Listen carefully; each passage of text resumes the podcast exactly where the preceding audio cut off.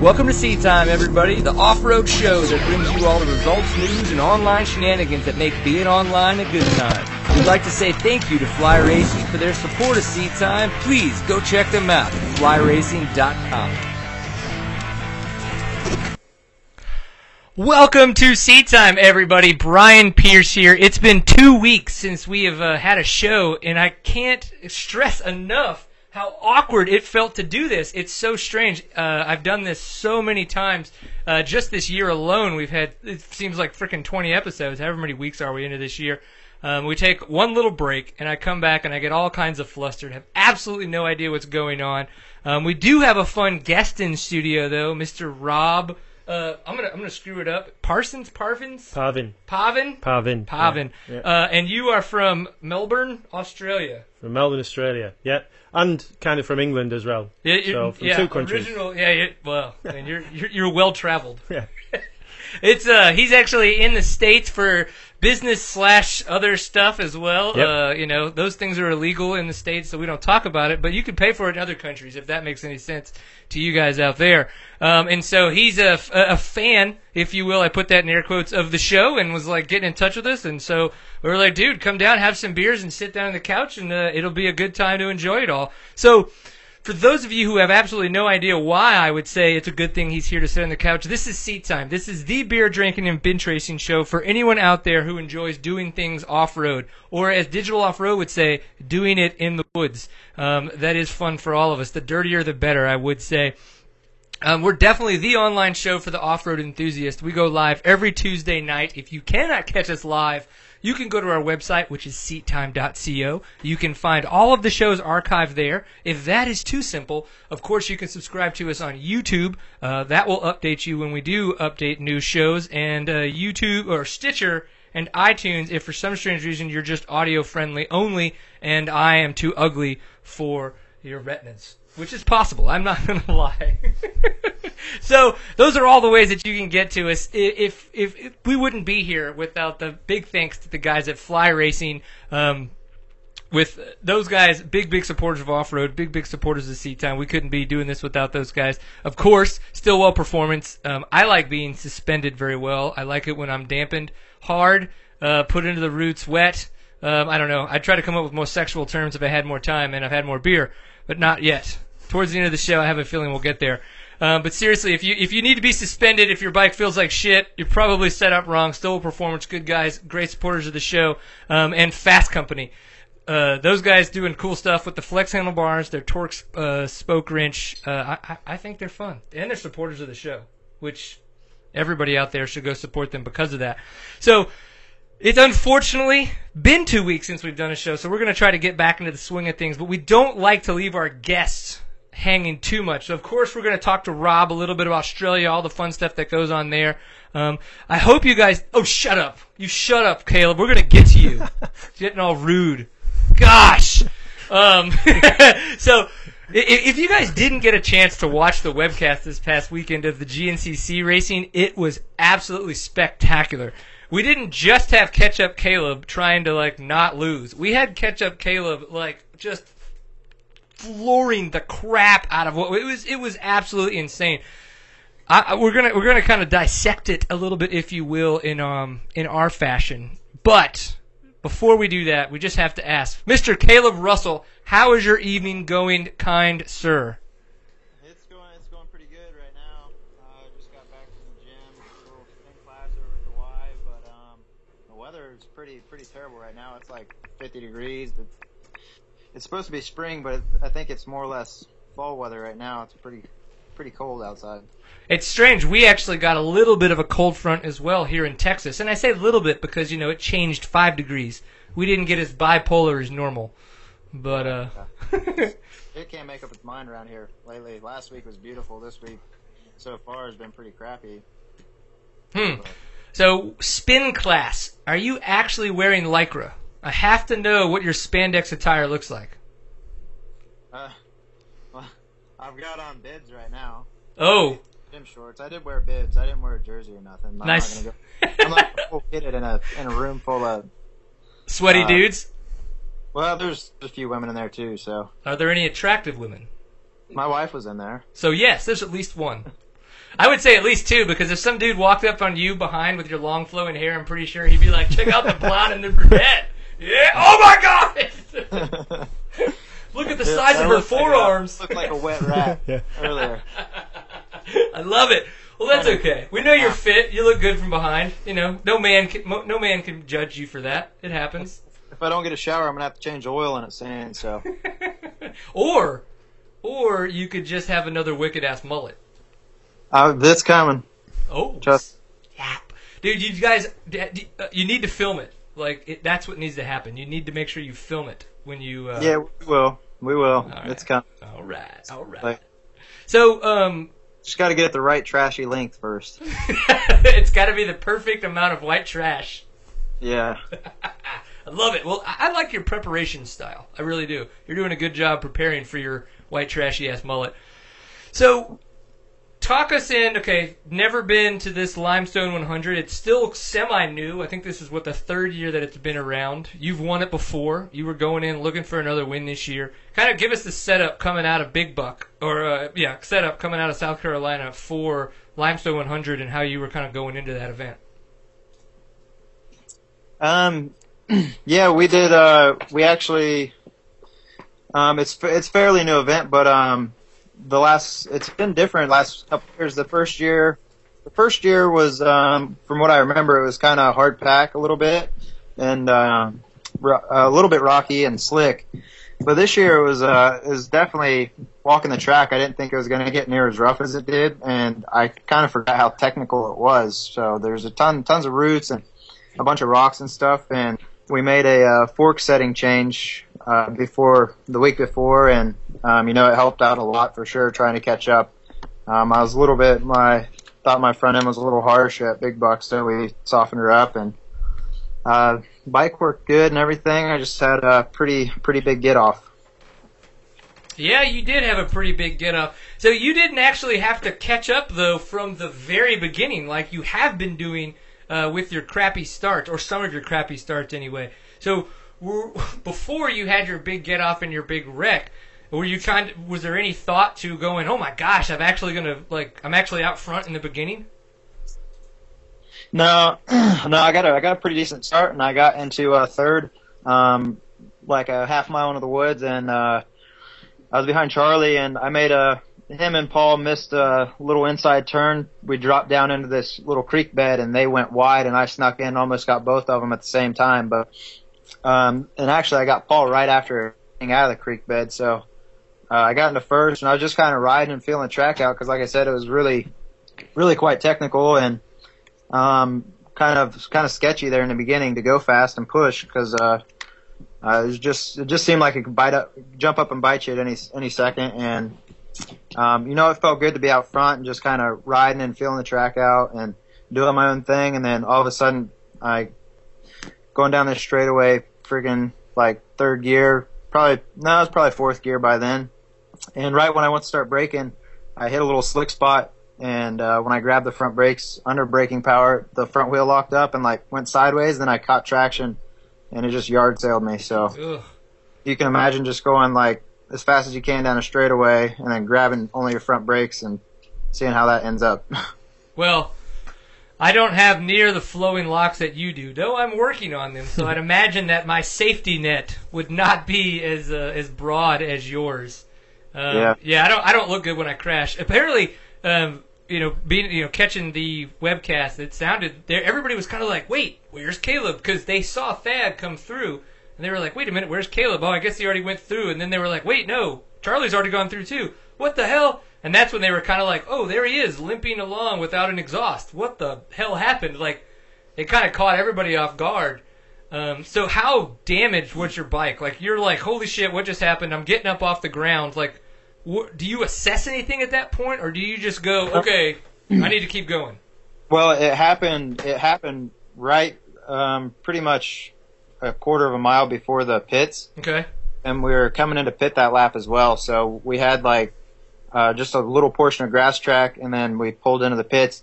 And I didn't fix anything on my bike. Like when I got up, I just got up and went straight to the pits, and my bars were cocked sideways. Like, uh, I don't know, they were like it was way off balance. I could barely go straight, and um, I actually got caught up in the turn pole coming into the pits because uh, I cut the bars too hard or, or just a little bit, and it was way too much, and I got caught up in the turn pole and actually bent my brake my brake pedal on the the turn post marker right before I went into the pit. So my brake pedal was sticking like straight out at a 90 and I had no exhaust and my bars were bent and twisted and my subframe was trash. So those guys tried. It took them. It took them so long to get the exhaust on because the the subframe was so mangled, nothing would line up right. Right. Zip ties and, uh, and duct tape. Yeah, they got a they got a bolt into the bottom of it, but they they couldn't get it.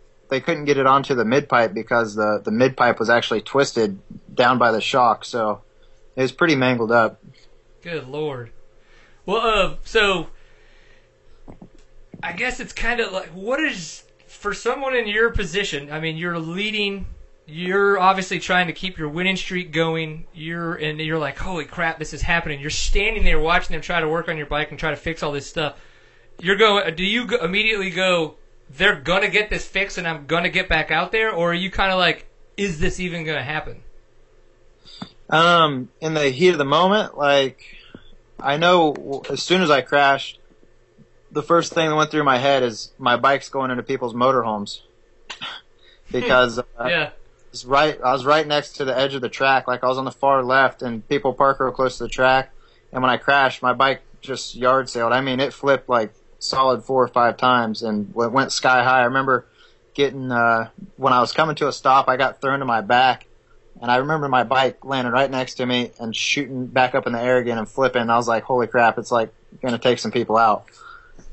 And then, uh, I was further towards the middle of the track than I thought. And I got up and I was like, I put my hands on my knees and took a breath and made sure everything was in working order on my body. um, I picked the bike up and I was like, man, this thing's trashed. And, uh, I limped it into the pits. And then that's when I really started thinking like, I don't know if this is even possible to like to continue on. And then they put the exhaust on and I kicked the bars straight and I just got used to them fairly quick. And, um, you know, I, I knew from the, my XC2 days that I could catch up and, and get third, uh, third, third overall, you know, with adjusted time. So I knew my fitness was good and, uh, I was still with the leaders in XC2 and it was only just under halfway through the race. So I knew there was a good chance that I could, um, you know, podium. And then I, when I realized I was making up so much time, um, I, uh, I knew I was going to podium. So it was, it was good to get on the podium and I was pretty bummed at the end of the race, um, uh, to get, to get third because second was so close and I felt like I still had a little bit left in me that last lap to push and catch that a little sooner to make the pass. And I kind of played the waiting game and thought he was going to peter out a little sooner than he did. So, that's what I was kind of so bummed about when I crossed the finish line because you know those four points right there could be the championship at the end of the year. Absolutely, yeah. I mean, you guys have been so close just the past couple years. Uh, you know, all of those numbers have been for everybody that's won. So yeah, I mean, it, it could it could really come down to that. One of the things I did forget to mention is we were going instead of doing the Pintful of Awesome award for this uh, this show, we're going to have kind of a chat room contest for for all of you guys that are watching live. Uh, we want you to submit your questions for all of our guests into the chat room. And we're going to ask the guest, obviously. Um, and through that, the best question at the end of the night is going to win um, some fly racing swags. We're going to give away a whip tank and a podium hat. So definitely put your questions into the chat room. I say this obviously because if you have questions for Kailub Russell, he is on light right now, and we would uh, appreciate your questions. So, um, what do you think about the moniker, or at this point in the way that the social world is going, hashtag, if you will, catch up Kailub? What do I think about it? Yeah. Um, I don't know. It's it is what it is. I mean, I have caught up quite a bit to uh, or come from behind to win some races and stuff, and I keep putting myself in these positions, but uh, I'd like to get rid of it. Yeah, uh, I think I think what Charlie has going for him, to check out Charlie, you know, it, well, that's kind of like, woo, all right, yeah, I did. But yeah, to catch up Kailub, it's like, damn it, I did it, a, yay, but what the deuce?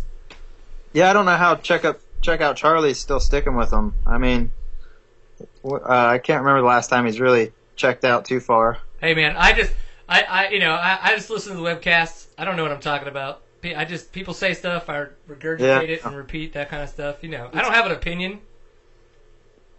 Yeah. Okay, well that's a that's a solid point though. I mean, uh, people do. I'm just, I'm just saying I've that uh he's won three to the last nine of my wins. So Solid point. You guys are really good teammates, huh? yeah, Is it is it copacetic underneath that tent? Be honest. yeah, it can be it can be pretty tense. No, oh, I'm giving you good juice here, man. what's that? I said I'm giving you some good juice right here, man. Oh, I like it. It can get pretty tense. I can imagine. So, what is the most tense moment that you've ever had? Has he ever pinched your butt and made you feel uncomfortable? No, Well, that's good because that would be awkward. That would be really hard. hey, buddy, see you on the line. Pink, pink. Just to throw you off. I'd do it. Come on. So that's it. Like, that, it's been tense under the tent. That's it. That's your. That's your I mean, we just kind of do our own thing on Sundays. Like, I, it- it's kind of it's kind of weird because we're both so close and everything, and I don't know how to explain it. You know, when when it's when racing like in the off season, like when we're together out in California, like it's a completely different relationship. I, I you'd have to say than uh than at the races on Sunday. So yeah. um, yeah, it's definitely a lot more intense um, when when racing starts back up for sure. Yeah, there was uh, some talk about some of the the Supercross lights teams. So you know, team managers are going out and talking to people, and they're coming back to talk to their riders. And when they would come back and talk, you know, they would go to rider A first, just because he was the first one in the tent. Well, rider B was starting to get upset because he thought that the manager was picking rider A over him you know, to talk to first because he thought he was the better rider, blah blah blah. How do you, do you guys have any kind of, I guess, ordeal where you have to keep things neutral in that sense, where like Antti's like, okay, it's Charlie time and then it's X time, or is it always team time, or how do you guys kind of work that out under the tent? Uh, I mean, we're both. I, I see what you're saying, but like that kind of, we were both pretty understanding when it comes to that. You know, we're on the same team. We have the same opportunity in front of us. Um, it's more or less just. I, I don't even know how to explain it really, but um, yeah, I don't even know how how to even try to start to explain that. Like, there's no like team favorites or whatever. Like, Antti's really good about you know what he does for one, do for the other, and with the bike and opportunity wise. So I can't really say there's any favoritism. Um, you know, he that would be bad business on his part if there was. So you know, it's equal opportunity. I would have to say. I mean, it's uh, it's just you know we both want to win so bad and beat each other. Like we just kind of do our own thing and like we don't really say too much to each other on Sunday. Do you ever flex your fore at forearms at him in intimidation, no, they're pretty ugly. like you're doing to me right now? You're like, yeah, there they are. Look how big they are. you dirty son of a bitch. those things are serious. Uh, those those scars are pretty intense. So we did get some questions from the chat room. Um, first one was from our buddy Woods Bro up in Oklahoma, uh, who actually uh, bestowed upon me this fine Wieners in the Woods shirt. Nice. I mean, I'm extremely excited to be wearing this, um, and I hopefully will not represent them in the woods anytime soon because that would be awkward, and I don't know how I would wind up on Sunday morning. But he wanted to know: Did you get a letter from the AMA in the last couple days saying that you finally made it to the A class? No, I haven't. I think Taylor Robert Snapchatted me, and uh, he got that letter, but I haven't been bumped up yet, so I'm still I, I'm still eligible for B class. nice, nice. Right. So like Charlie Mullins has gotten one. I didn't get one. I've been in the A class Uh, for years. Well, you know what the problem is? I I, didn't. Write any, I didn't write an AMA series last year, so that's why. Uh, yeah, because uh, Charlie did the uh, Big Sky and the National National- Enduros. Yeah. Yeah, he was the national off-road champion, bro. What are you? What are you? I'm just. uh I'm kidding. I'm kidding. I'm kidding. Okay. Yeah, I'm kidding. No, seriously, what you did is is is badass as well, and I love you for it. Um, let's see. We got some more questions. How was riding at the Motorsport Complex? I can't really say it was at the motorsport complex, but This is just pre- a question, yeah. So wherever Yeah, it yeah. really was. yeah, they. But um, no, the uh, the marketing manager, Jared Rogers, we were, we did ride at his place, and it was pretty awesome. We got to uh, ride out in the dunes. He lives um, in Oregon, right off the coast, and we just rode rode our bikes across the road and right into the dunes, and it was pretty pretty awesome. Bunch of epic stuff, and we got some cool fit, footage, and then we went up in the mountains, and it was it was pretty sweet there as well too, because it was. Uh, we had Mount Adams on one side in Washington from where we were riding, we could see, and then Mount Hood on the other. And we had a big group of guys to go trail riding with, so it was pretty cool. It was a great experience. Bitchin'. That sounds like Australia. Yeah, it sounds like the type of stuff we ride quite often, actually. Yeah, it's cool. Um, so it's funny because I see a name in the chat room, and it's Jason Rains, and I'm like, bam, this dude's a bad egg. So he even has a question for you, Mr. Kailub Russell, and it is, uh, who helped you gain championship points in Florida? Jason Rains. he just wanted his name to be said a bunch on the internet. I'm pretty sure is what it is. Yeah, he, him and uh, Bolton helped bump start me. Oh yeah. oh, Yeah. you. That's because you were having a bunch of issues getting your bike started at that event, weren't you? In, in different in different occurrences. Yeah, a couple times I had to get bump started, and it wasn't too fun. I know that. Hmm. It always seemed to. bu- It always seemed to. uh I'd flame it out. It, out in the fields, I did it a couple times, but it'd start right up. But when I would do it in the woods, it doesn't. It didn't make any sense. I don't. I. I don't know what was going on with the bike. I can't explain that. Right. Yeah. Don't know. Yeah, is he helped me get back out there and score six points. So thanks. Yeah, right. I'm pretty sure he's like blue, orange, whatever. That guy needs help, and I'm here to do it. So he's definitely a, a big help. I have a I have a question, and this isn't any speculation. This isn't anything I've heard in the whatever kind of crap. This is just so say, you know, speculation. You lose the championship to Charlie Mullins this year. Charlie wins KTM. You are coming second KTM. You guys have obviously at this point you guys would have been going back and forth quite a few times in championships and stuff like that. Is there is there at any point that you would go? I need to I need to be in a different program um, to to to to get away from the back and forth of being on the same team at the championship, jumping teammates like that. Uh, again, purely a speculative question. Yeah, um,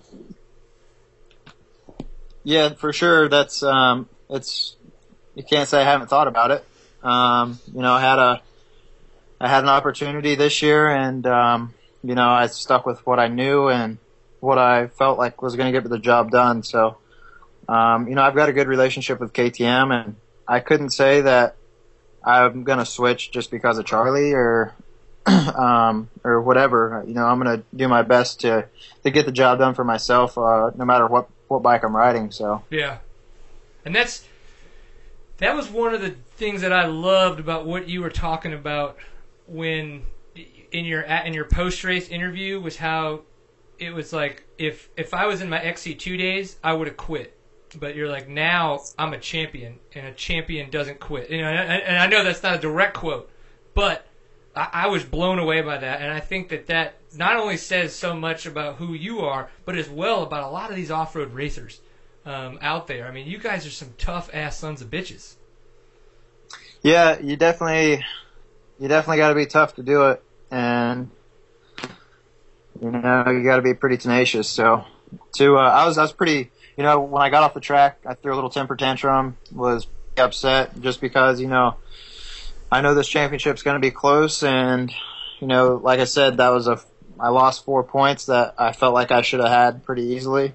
And you know uh I feel like I there's a, there's been a lot of talk on some websites about my temper tantrum after the race and how the poor sport it was. And you know I feel like to be at this level you almost have to be a poor sport you can't be satisfied with losing you know it's uh I wear my emotions on my sleeve and I lost this championship in 2012 by less than five points so I, I know exactly how it feels to lose and I don't want to do that and there was four points in front of me that I didn't and I didn't get the job done. So that was what I was pretty upset about and uh, you know pretty bummed. But um, Yeah. I got over it and you know I realize now what a what I accomplished. You know um, it takes a special kind of person to be able to come from that far back to get to where I was. Absolutely. Um, yeah, it, it's interesting. I, I remember kind of uh, hearing a little bit. But I didn't realize that the forums or whatever, you know, people talking back and forth online about about your quote unquote tantrum that happened. Um, I guess say moving forward, what's the? I, I know that you're a hard on the sleeve kind of guy. How is there? Knowing yourself, you're Kailub Russell. You do what you do. You've been with yourself for X amount of years. Is there a, a good way to kind of try to adjust that temper, or I mean, is it just kind of like you know, it happens really quick. You know it's going to happen, and it might go away. And, and like you just said, you kind of realize you're like, well, you know, I might have gone too far, you know, because now I realize I'm in such a good position. So Yeah, like the day could have been a lot worse, but um, you know, in the heat of the moment, like y- your emotions take control, and right, you know that's all I can really say about it.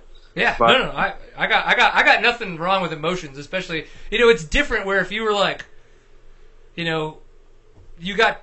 Because say Thad, Thad, you know, Thad was right there. You were trying to make a pass, but you know what? He held you off. He made it. But if you got really pissed off, and for some reason you just like took it all out on Thad because you were like, you didn't let me buy, you know, it's like, and you Yeah. had this like ridiculously stupid temper tantrum which made no sense. Then it's obviously something that would need to be reeled in, opposed to the fact that it's like exactly like you said.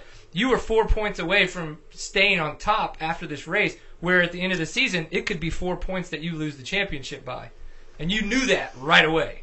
Yeah, exactly. And I, I don't think uh, a lot of these keyboard warriors uh, kind of realize that. But Right. um, no, I, I don't do this for fun anymore. It's, it's turning Yeah. into a job. Yeah. So, oh, there's a there's a big pay scale difference from first to third, and um, like like I said, it's a job now. And I know I still there's still um, to the fans you, you want to be a good role model and and not show that side to to people, but um, you know it's it's uh like I said, I wear my emotions on my sleeve, and you know, I can't help it sometimes uh, if I'm not too happy when I don't win or feel like I should have or know know what I was capable of doing and didn't make it happen. So Right.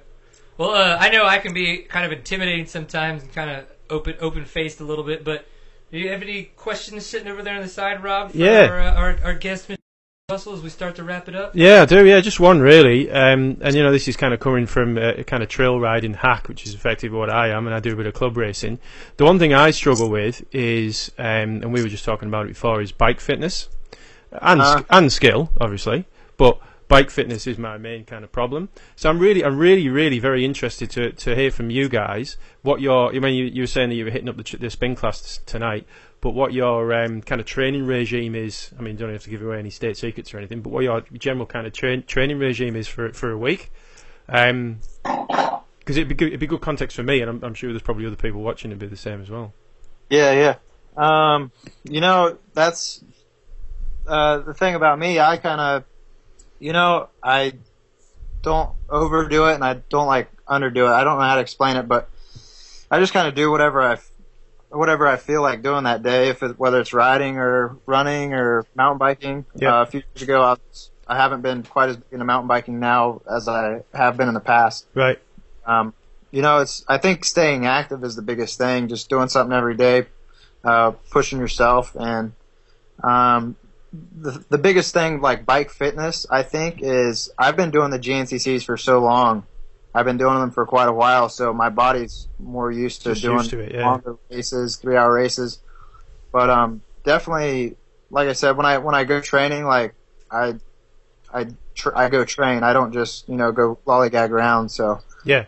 um, I push myself as pretty hard and try to get the most out of it as I can. So I think uh, just whatever you do, if you're whether you're running or mountain biking or road biking, like instead of just going out for a casual ride, like really push yourself and get that heart rate up. And, and so and so you're yeah and so we- so we're kind of talking about doing run doing runs doing um, push bikes on the road push bikes mountain bikes and then spin Yeah. classes and stuff yeah I guess yeah Yeah, yeah, yeah and because that's what I try and do but I still I still get on the bloody bike on a weekend and you know yeah. hour and a half in I'm nearly falling off the thing you know Yeah, just uh, experience is the biggest thing too. Like I said, like I've been doing it for so long, my body's kind of really used to, just kind of uh, adapted to the pain that the three-hour race brings to yeah you. fair enough fair enough yeah thank you yeah Ta thanks for that Yeah, I can imagine. I did when I was doing Big Buck that two hours, and unfortunately, I didn't even make it the full two hours. We all know that my hands gave out, and, and I'm going to make that up at some point in my life, hopefully by the end of this year. But uh, yeah, I I know that if it weren't just for my hands, that two hours that would have been perfect. Like I would have been like tired. I would have been ready to be done racing, and if I'd have had to. It, it, physically, if I'd have had to like think about going into third hour, it I, I would have just been like, "This sucks." Like this is that's where it becomes like a job versus Yeah. like the hobby racing two hour Yeah. thing. Like, Uh. oh my god, you guys are men, and I like you for it. Not in a sexual way, but in a yay, I'm glad that you do it and I don't sort of way. So there's always that. Yeah, you definitely. It's definitely pretty mental out there. That last hour, um, that can, your head can uh, break you uh, pretty quickly if uh, you uh, give up on yourself. So Yeah. Well, cool. Again, sorry uh, that we we wind up keeping you a little bit longer than we were talking about earlier, but hey, man, it's always good to chat with you. I, I just want to say, fucking great job because the second the second that you crashed, and I was like, damn it, dude, he just needs to get out there and get points. Everybody was kind of like that first lap back. Everybody on the the live webcast was like, I don't know if he could do it, this, that, the other. And I literally, I sent out the tweet. I was like, if anybody is gonna do this, it is gonna be Kailub. And uh, and I think you actually retweeted it or said something back to because after the race. But I was like, and I was every time you came back by, and you were like, I can't believe he's picking up points. I just wanted to like, told you, I told you. I was like, this motherfucker's gonna do it, dude. I was like, I was ready for it, man. I was rooting you on from my garage in Texas for sure. So I love. Um, you know what? The tantrum. I'm okay with the tantrum, and just like some people were saying in our chat room, because it was it was single sided. You didn't point that at anybody. It wasn't it wasn't you were blaming somebody else. It was it was on you, and you just were kind of venting. Um, because you showed everyone out there what it takes to not just be a champion, but to continue to be a champion. I think. So good on you. And, yeah, uh, for sure. I enjoyed it. Yeah, thanks. It was uh it was a tough day, and you know I'm glad it's behind me now. Hopefully, I don't do that anymore. So Yeah. I don't know how many more of those uh, those kind of comebacks I have in me. So that was uh, that was pretty rough. I hear that. Well, cool, dude. Well, we really appreciate you taking the time to come on uh, the show again this year. Um, hopefully, it's uh, Yep. man. We'll, we'll only have you on for five minutes next time because you're like, yeah, I don't know, I got the whole shot in one. That was pretty bitching, right? Maybe. I don't know. We'll Yeah. see. That, that's nowhere near as good of a story, though.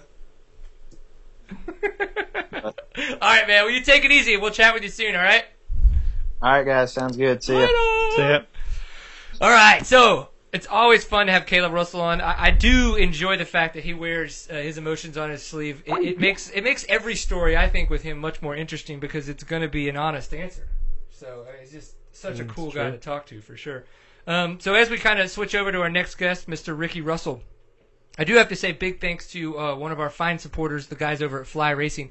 And I want to tell you again, they are hosting a chat room competition this evening. So you can post your questions for all the riders, um, and the best question we will pick at the end of the show is going to win. So if you do not know where that is, if you don't see the link below, tlk.io slash seat time. So it's kind of like talk.io slash seat time um, to get you in there. So that's how you can go do that. So, but about fly racing, flyracing.com is the website if you want to go check these guys out, learn a little bit more about the product that they offer.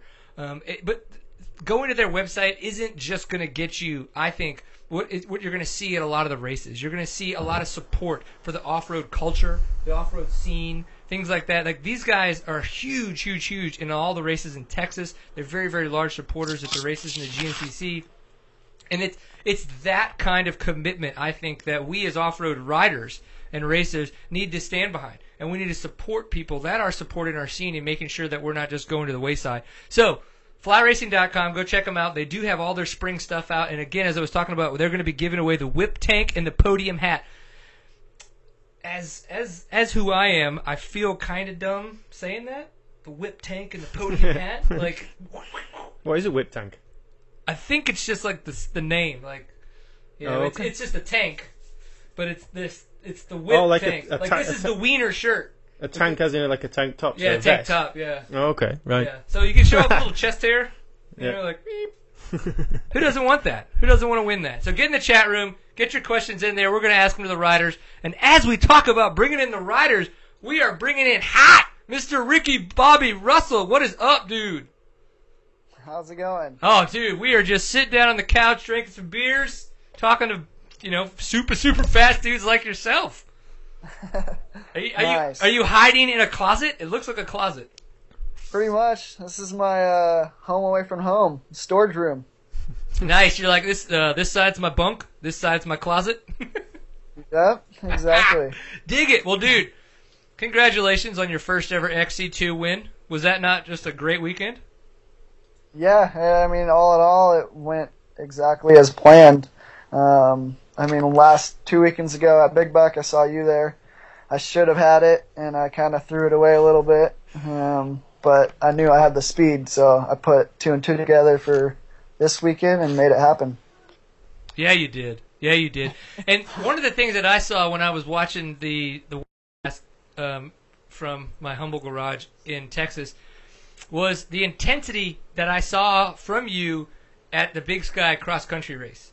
There was a time where you were, you know, up front with those guys um, back in uh, August of last year, and you could just see it in your eyes. Like you'd come by super fast, you know, and it, obviously it's a blur at that point.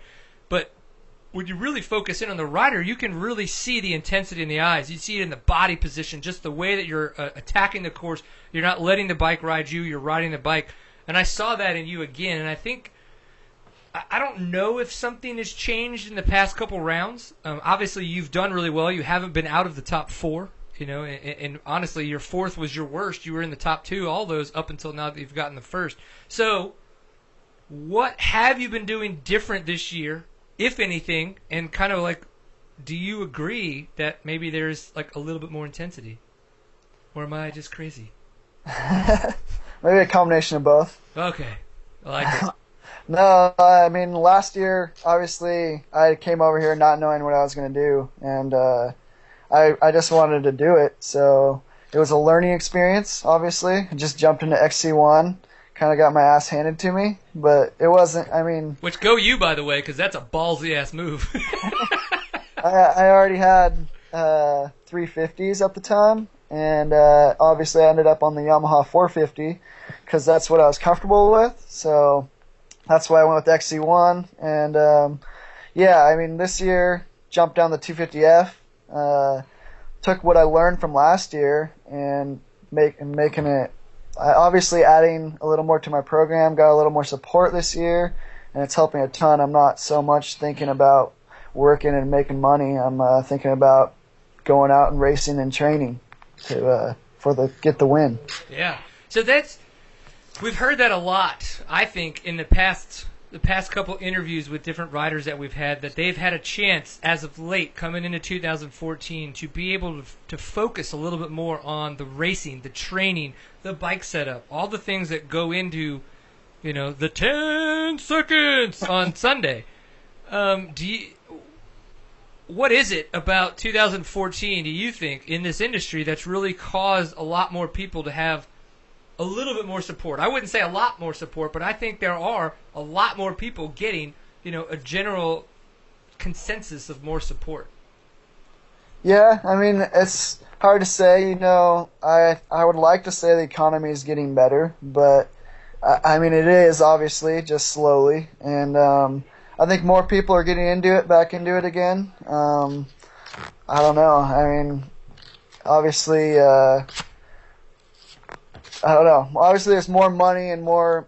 Eco- the economy, like I said, is getting better. That's Yeah. all I think. I mean, yeah no. Uh, what else to say about that? i think yeah I, I, I think a lot of people still try to say oh the economy sucks all this kinds of stuff Yeah. I think I think it's good. I think we're doing awesome. I, I think it's fantastic. I mean, we've even got another Suzuki team at the GNCCs. You know, I mean that I think that's cool. I mean, sure, it's not what we saw, you know, a hand, you know, five six years ago, but it's bigger, it's better. So coming into 2014 for you, um, being that you were in the XC1 class last year, when was the decision made that you were going to become an XC2 rider? Um, pretty much. I kind of planned on it, anyways, and I kind of didn't really have a. I was, in Washington, obviously, trying to work all summer long and uh, or all off season long, and um, got the call from Jason Rains and got the uh, XC2 Yamaha support from them guys, and that obviously sealed the deal for my decision to do XC2, and um, I rode the new 250F and uh, loved it. I mean, everything was good about it. I've ridden the older 250Fs, and I mean, I was I liked them, but the new 250F's awesome. There's no complaints about it. Yeah, um, and that's true. Totally new bike for 2014. I mean, Yep. they took that reverse engine uh, that Yeah. we've seen on the 450s for the past couple of years, um, and then all the changes that they, I- think that they've been saving because of the fact that they were like, well, this 450 sucks. Uh, obviously, that's kind of a general consensus. That's not my consensus. Um, and so they were like, we're waiting until they get the 450 right. Once they got it right, they made all those changes to the 250. So you've ridden past 450s before they made this 2014 change. So kind of kind of talk us through a lot of the dynamics of how much better or how different this bike is uh, from from an older you know 250 and some of maybe the older 450s as well. Yeah, last year I was on a 12, uh, 14, which was the same as the 13, and uh, a lot of people, I don't think, liked it too much. I mean, Paul loved it. Um, I always loved it. I had a 2010 back home um, before I came over here, and I loved it. It seemed like in the moto world, it wasn't hitting the uh, fans as good as the off-road world, and uh, I don't know. It's hard to say. The new 250F. I mean, like you said, they took what they had with the 450 and made it better. So I think the 14 450, I haven't ridden it too much, but I think they're pretty much everything the same as the 250, but you got a lot more engine. So I'm not sure what the why the 250F it, everyone loves it so much more, but I think they're pretty similar bikes. You just got the 250F engine in it, and uh, all in all, it's definitely like I said, no complaints about it. I mean, people were worried about the big tank, and big tank's awesome. You don't even know it's there. Oh come on, come on! I talked. We had Strang on the show, and I was like, dude, come on. Parents are gonna hate me for this, but I was like, you've had to have busted your nuts on that thing at least once or twice. And he's like, no, I haven't. I'm like, okay, okay. I saw him at Big Buck, and he's like, I have to tell you that I hate you now. I was like, why? He was like, the week after you asked me that, I busted my nuts on that damn tank. I was like, yeah, I knew it. I was like, I'm sorry. Like, even seeing it in person, I was like, sure, I get exactly what he's saying. You see pictures of it. It's not really where you think it is. It is a little bit more further up. Um, but man, you kind of you come slamming into that thing hot, and you just slide a little bit further than you think you're going to. Woo! You're getting that thing up in the area. Yeah, but it's like it's flush with your seat, so it's not nothing sticking out. And uh, I mean, obviously it's not as soft, but uh, I've I've maybe uh, rolled a little bit of my stuff on there once or twice, but nothing too bad. When you're wearing uh, skins or something like with a little bit of pad, gooch pad, I would say. if you will. Uh, yeah, seems to uh, you you don't even notice it's there. a little And, uh, a little extra leather leather coin sack for the coin sack. Yeah. Yeah. Yep.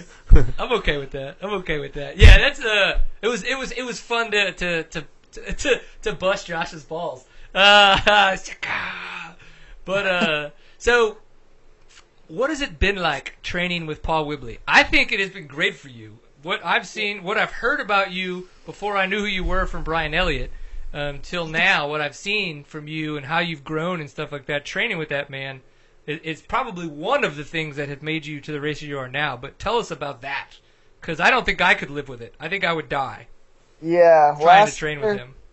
last year was a little rough. That, like I said, I just came over here not knowing what I was going to do, and uh, kind of got hooked up with Paul and uh, Randy Hawkins here at Ampro, and we made a sort of deal for I got a little more help if I was uh, Paul's uh, training partner, and uh, boy, I didn't know what I was going to get myself into, and uh, it was good for me, but it I think it kind of pushed me too hard right off the bat. You know, I wasn't really ready for it and I was just always exhausted. And but this year, coming over here, knowing what I'm getting myself into and everything, I've uh, trained a lot more for it and was more prepared. And Paul, you know, Paul's been kind of taking it a little more easy out. I kind of think than he uh, always has. But uh, obviously, Paul's a little bit easy. Is everyone else is gnarly. So Yeah. I think this year I'm doing a lot better with uh, fitness and uh, being able to last. So it was funny because during the the webcast they were talking about what your girlfriend might have cooked for you the dinner before, and uh, I have to ask: is there is it Jenna? Is that how they pronounce it? Okay. Yep. What was it that she cooked you for dinner the night before? Man, um, I don't know. She she usually she's uh, we uh, we're here at the bunkhouse right now, and every night she cooks us. There's four of us here right now, and she cooks us uh, dinner pretty much every night. It's three bucks a pop. I heard she's like the bunkhouse mom, right? Uh, pretty much. cool. I mean, we all save money in the long run, and we get dinner every night. And uh, I mean, I think uh, she ma- she makes a big uh, spaghetti pasta pan that we have every night before the race. That we uh, bring. We've been staying with our friends uh, Steve Gasper, and he- he's been bringing his motorhome to the uh, races, and he's letting us stay there. And we just bring a big old plate of uh, spaghetti and uh, breadsticks and salad and stuff. So. So you don't you don't have any issue carving up in the traditional fashion. Yeah, no, no. I mean, I she's what you're supposed to do. pretty much got my mom cooking for me, kinda, but my girlfriend. Yet someone. Never mind. I'm not going to say anything about that because it, it could get dirty really quick. Um, a good question from the chat room. That's a good way to change subjects really quickly. Uh, how does Whibbs get so many all balls hole shots, and not just because all of his balls are on the tank? oh, it's the Yamaha, man. Thing fires right up, takes off. Um, obviously, he's got it figured out. He's practices a lot of starts, and um, he knows it's gonna fire, and he's he he goes. I mean, he he's uh, this year not hitting it quite as good as last year, but uh, he's still got him dialed. Well, yeah, and I think the one that he didn't get, or the one or two he didn't get, Josh Strang got. Yeah, so another Yamaha, like Yeah. I said, So Yamahas are they fire up. That's crazy, man. Who do and uh so what is your routine though? Or do you know what their routine is? Like a lot of guys like myself, I've found that my bike starts a lot better. I'll start it up before the line in front of me leaves. Um, and bef- when they tell us to kill it, pull in the clutch, kick it in the second, kill it with the kill button with the clutch still pulled in, don't let the clutch out. And then I find top dead center and that's where I wait.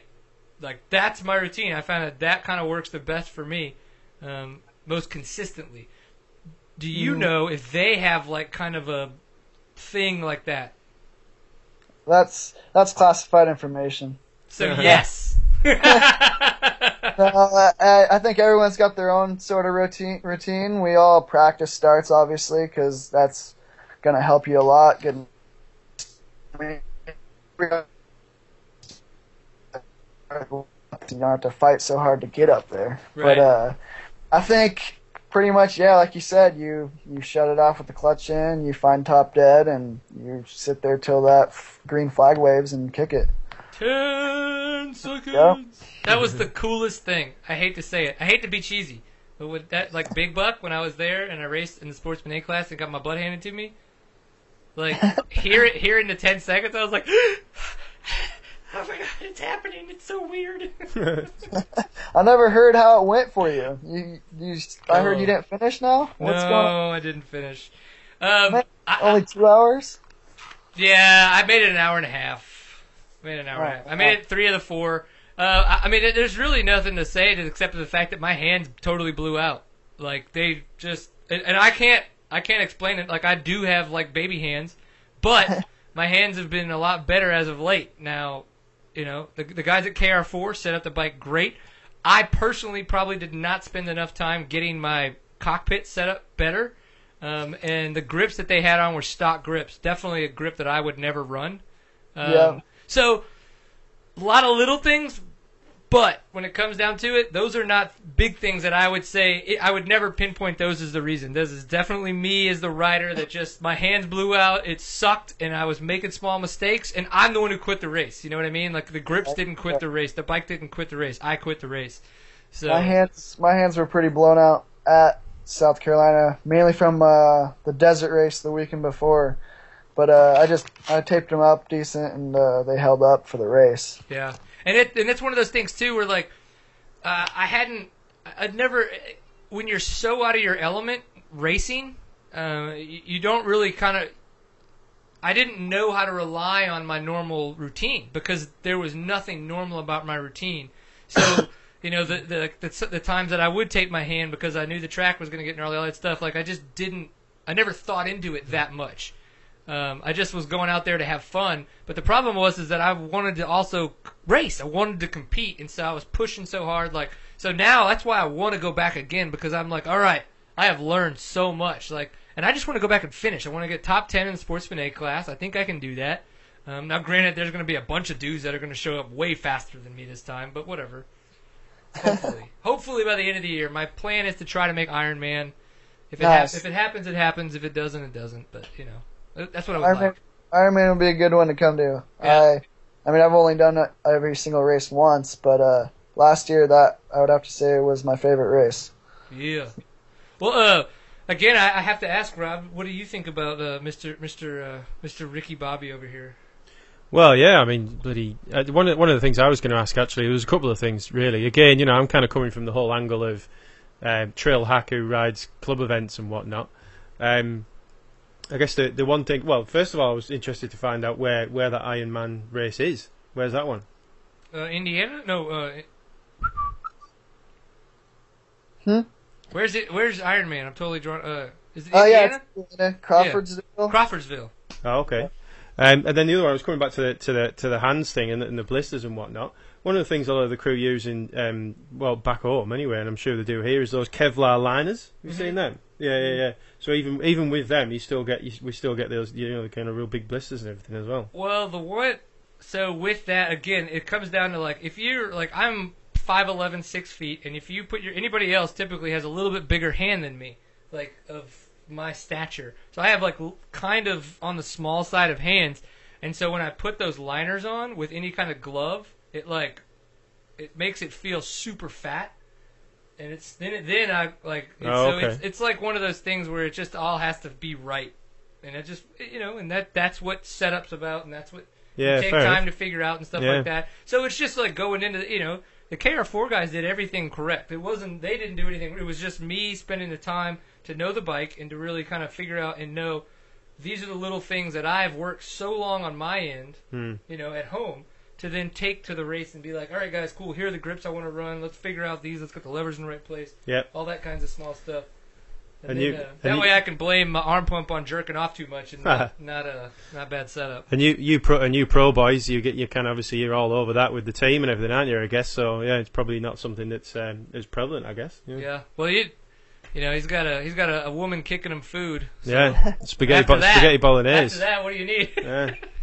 You're set. yeah. Well, um. So yeah, I mean, we're talking about my baby hands blowing out and all that kinds of stuff. You know, what what are your like setup ways? Are there any little things that you've noticed Yeah. that you've changed throughout the years, even if it's a minuscule thing, just because that little thing made such a big difference in your overall, you know, setup?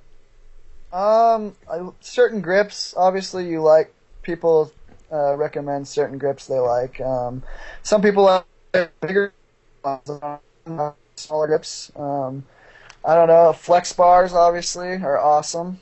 Uh, Oh, okay, yeah, so you use them. Yeah. Oh, that's interesting. Can you see them around a bit? But I haven't really. I've never seen that many people actually running them. Yeah. So you you you you Yeah. run those every time, huh? Yeah, Yeah, I've okay. ran flex bars for the last uh, uh, four or five years, and um, I've always loved them. I mean, they've been great, Okay. especially to help the hands. You know that they're a, a sponsor of the show. Cool. So there's another another plug. Perfect. Yeah. So yeah, I mean, what? Uh, so how did you get in touch with uh, the Cole and Chris crew? Um, I don't even know. I think uh, back through I was doing some desert racing um, down in California. I think did some hare and hounds, and uh, also I know Japes, uh, Jason Parsons through riding and racing works back in the day, and uh, just uh, I don't know, just through the chain of people and over the time and years of racing. Nice. Yeah, they're cool, cool cats, man. Uh, we got to Yeah, go to they- the Friends of Fast Ride this past year. Had so much fun with those dudes. They even had some of the Cowie mechanics uh, from like Justin Soule and uh, Taylor Robert at the time, like came through and and uh, oh Destry Abbott, I'm sorry, and came through and they totally fixed my bike for me with a hammer, a mallet, and a two x four. it was very impressive of those guys. Yeah, they're cool kids, man. yeah, no, yeah, they're great people. Definitely uh, good people to have support from. All right, so I remember a time when Paul Whibley ran. I don't know if he still runs this. He had a switch on his rear shock so that he could have two different settings, kind of like on the fly, like you would see on some mountain bikes. You know, you'd have a climb setting and a Yeah. descend setting and things like that. Does it does that still exist on y'all's bikes? Do you have anything of this nature? Um, Paul, Paul's one of those guys. He he notices like if his sag's a millimeter off. He notices uh, everything about his bike. It has to be spot on. He he notices it when it's different, and um, he's got a. It's not like a whole different. He's got probably some uh, things that make it easier to switch clickers while ra- riding and then um, also can like bleed his forks while riding. Um, nothing, nothing too too special, but uh, it just it gives you confidence. You know, you uh, switch it up and might feel better and whatnot, and um, I don't know, it works for him. Right. I, So- I don't have anything too special like that. Um, I don't seem to be too picky. It's just I I ride a little tight towards the beginning, and once I get going, I get going. I'm good to go. Right. Well, uh, really quick, let's talk a little bit about the Desert 100. We didn't get a chance to talk about that. So you won that recently. How was that event, man? Uh, yeah, it was it was good. I mean, totally different, one end of the spectrum to the other. We go from muddy, muddy, muddy GNCCs the first uh, couple rounds, and then I flew home in between uh, second round and third round of GNCC and did a local Desert 100 race back home. It's a it's a big race back home. I've uh, never been able. To, I've done it one time, but other than that, I've been uh, hurt every year. Or last year I was over here, and um, uh, it was it was different. Um, I wasn't too excited Saturday. Saturday you get to ride the uh, majority of the course and um, do the poker run, and it was uh, I would say six to eight inches of silt with rocks buried into it. So I was I was actually hesitant about racing Sunday. I was a little because I was worried about the big picture, GNCC racing. Obviously, that's my main goal, and I didn't want didn't want to hurt myself or something. So talked to Jason. He said go out there, see how it's going. I mean, if you're not having fun, you're feeling sketchy or whatever, just take it easy. And so my, my original plan was to go out and just ride, but you know, when a racer gets out there, you're gonna race. mm-hmm. So I Race got a until your hands blow up. yeah, I got a decent, decent start. I'm not awesome. It actually took a couple kicks because I kind of panicked. You run to your bike and then uh, kick it. I uh, didn't take my time to kick it very well, and uh, but it got a got like fifth or sixth place start or something, and then sure enough, the first couple miles in the lead, I was like, oh man, maybe I can win this thing. So just rode my own pace and was in clear, no dust, and it wasn't as sketchy when you weren't in the dust. So Yeah. yeah, I'm good. I think it was uh, Ta- Tom McIntosh, uh, a frequent uh, viewer and fan of Seat Time. He w- he sent me uh, a video of the start of that event, and that was Yeah. insane. At first, I didn't know what I was watching because you're where the camera. And I don't know if he was the one that filmed it or it was just one that he sent me, but where whoever was filming was, you know. 500 yards from where you guys physically started. So it was like nothing, nothing, nothing, and then you just kind of saw this little cloud in the in the distance just like kind of pop up, and then you realize, oh, it's getting bigger. Oh, uh, there are ants coming towards me. Like you're Yeah. like, what is it? And then you're like, oh, okay, the race has started. Like because you know from where you're at, you have no idea what's going on. It was the cool. funniest thing. Um, but yeah, the second the riders like come into view, I mean, you guys were just hauling the mail coming by everybody that was filming there. It was you guys were moving. Yeah, there's definitely nothing like it. I mean, we lined up and uh, to line up on one line with I think there's just under a thousand riders or something on one line, Just all and having we're standing. Everyone's Whoa. standing 50 feet back from their bike, and you just wait to hear a cannon, and once you hear the cannon, you run to your bike and uh, start it and pin it, and hopefully hope for the best. So is the tr- is the trick there to watch for the smoke from the cannon and not listen for it? Yeah, I was actually kind of close to the cannon, and uh, I saw I was running before I actually heard it. I Yeah. saw the smoke come out, and I was gone. Yep. Yeah, they did a they did a cannon the past couple years here at Toro, and um, a couple of us were kind of like, you know what, the the sound travels slower than the sight in the sense of. So it was like, so we always watch the cannon opposed to. You know, that's if you're the first line because after that, then they just go with the regular flag and lights and stuff like that. But you know, like oh, cannons are fun. They make more noise. They go bang. They go boom. People are like, woo. Yeah, I think the last time I did it, I uh, it, that's the pro. This is the problem with the cannon is we're all lined up, and you got a thousand people antsy and ready to go race. yeah. It's hard to uh, stop them if one of them wants to go, and uh, I guess a bike behind us backfired or something. And this is my first year, and I was like, uh, "Does that mean we go?" And I just looked over and saw everyone running, so I took off, booked it to my bike, and I actually started first kick and just you know, I was on a 450 then. I didn't know what I was getting myself into, but I held that sucker pinned and uh, got the whole shot. And uh, of course, everyone thought I was the one who jumped it or whatnot. You I, jerk. didn't know, I didn't know what I was doing, and uh, it was the biggest adrenaline rush I've ever had. That's for sure. Oh my gosh. So, all right. You know, you're, you're in the points lead right now in the XC2 class over Grant Baylor by a skosh amount of points. And you've got, uh, you know, Trevor Bollinger there in third. Uh, a few points back, but still kind of in the championship. You know, that that's kind of the shape of it right now. What's the plan going forward? obviously to stay consistent. We want to win races, obviously, and we know we can. But uh, just can't, not to have that bad race, you know. We got to stay up there. We're, obviously, I've uh, got a fourth one race. That's my worst one, and other than that, it's all seconds. And then this weekend was a win. So hopefully, uh, just stay consistent and hopefully be ahead of the main competitors. Awesome. Well, that's cool, man. So, uh, Loretta Lynn's is next Mother's Day weekend. Um, Yep. you did you race? They didn't race there last year. Did you race there before? Uh, no, never been there. It'll Alright. be a totally uh, new experience.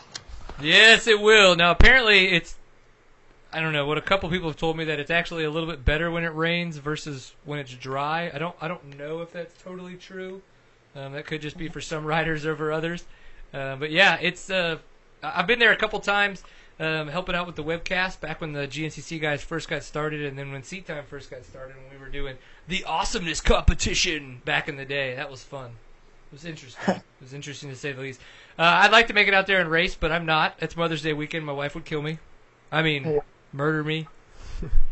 So, but hey, we, we wish you the best of luck. We want you to see you win again for sure, and uh, I guess just keep having fun, right? Jason Rains is a great guy. I can imagine to have as a as a team manager, owner, uh, collaborator Yeah, person. pretty much. Cool, man. Well, we appreciate you coming on the show. Um, so, so any any any other big news? You're not going to propose to Jenna on on the air, are you? No. no, Okay. uh, we ain't ready for that yet. All right, all right. I always like to ask just in case I can talk somebody into it. Even with the spaghetti bolognese. I know. Jeez, man, she makes you some badass spaghetti and nothing. No, she's definitely an awesome girlfriend. But we we ain't got no money yet. Right? I hear that, man. No worries. All right. Well, thank you for being on the show. We definitely appreciate it. And uh, good luck in Loretta Lynn's and all your other endeavors. And we will talk soon. All right?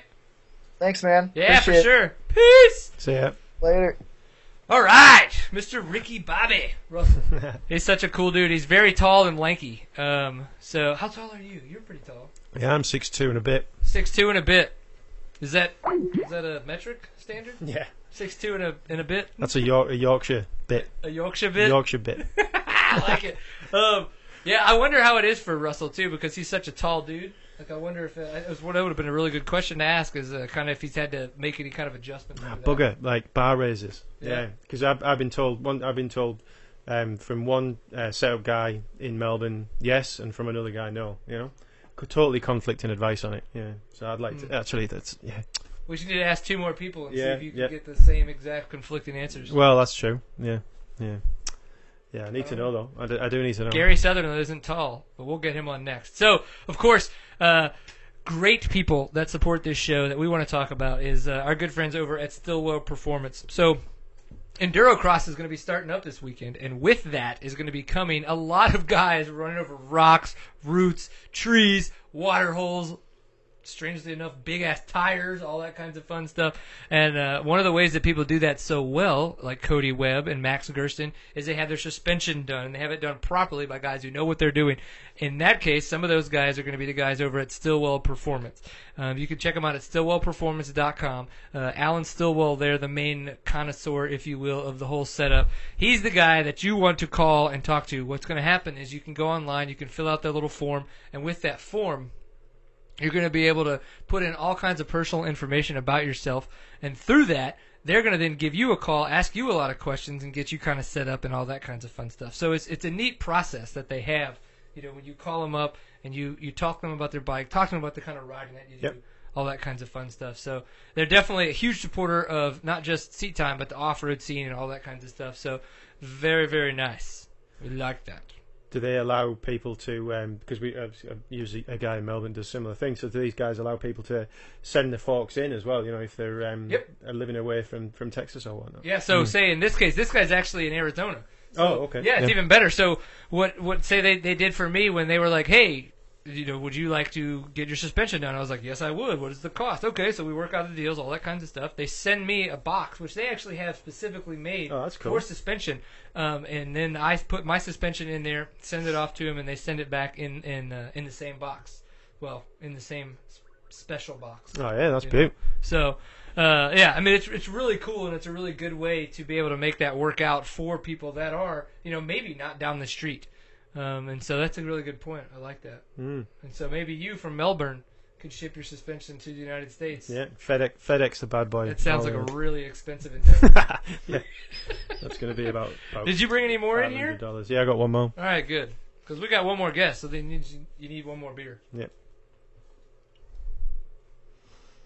Hey, let's leave him a video message. I'm going to maneuver. That's okay. So we've had some really good. Oh, look, we got we got a guy who's in the chat room. He's six three and no risers from Oh, Scott. oh, good. Yeah, cool. What what bike? Oh yeah, Scott. If you're in the chat room, tell us what bike you're on, because that'll be what bike are you on? 250 EXC, um, 2011. I think it's called the 250 XC here. Uh, that's the two stroke. Yeah. Okay, so two stroke. Oh, I guess that re- that wouldn't really make too much of a. Oh, that would have been a good question there, Dwayne. Is it going to be easier to get wins after getting the first one Sunday? Uh, I would think it is because th- there seems to be something there with that confidence level. Um, with somebody like I think with Ricky, who's had so many seconds, um, that it now that he's gotten that first, he's kind of like, you know what? That speed I was carrying, that's the speed. Like he's going to be able to pull on that knowledge to be Right. able to look back and be like, yes, cool. He's like, I'm in front of this guy. I can make this happen. All that kinds of stuff. So yeah, I would say he could. And uh, Motofro, yeah. How exactly tall is this Mad Rippa? Oh. then we got somebody else in the chat room who's five nine and they use risers. So uh, that's ex- well, that's that's exactly my quandary. so Totally conflicting. So well, personal. well, here's the question: Have you tried to put risers on? Well, when I when I first started riding, I had a DRZ 400. Ah, that I'll was put- probably the first problem. Yeah, I put risers on that. Yeah, um, but then I've never, I haven't tried risers on any of my two strokes on my race bikes. No, Hmm. no, not yet. On your race bikes, when you said, uh, "Whoa." Whoa, My first whoa. race I did on a DRZ 400.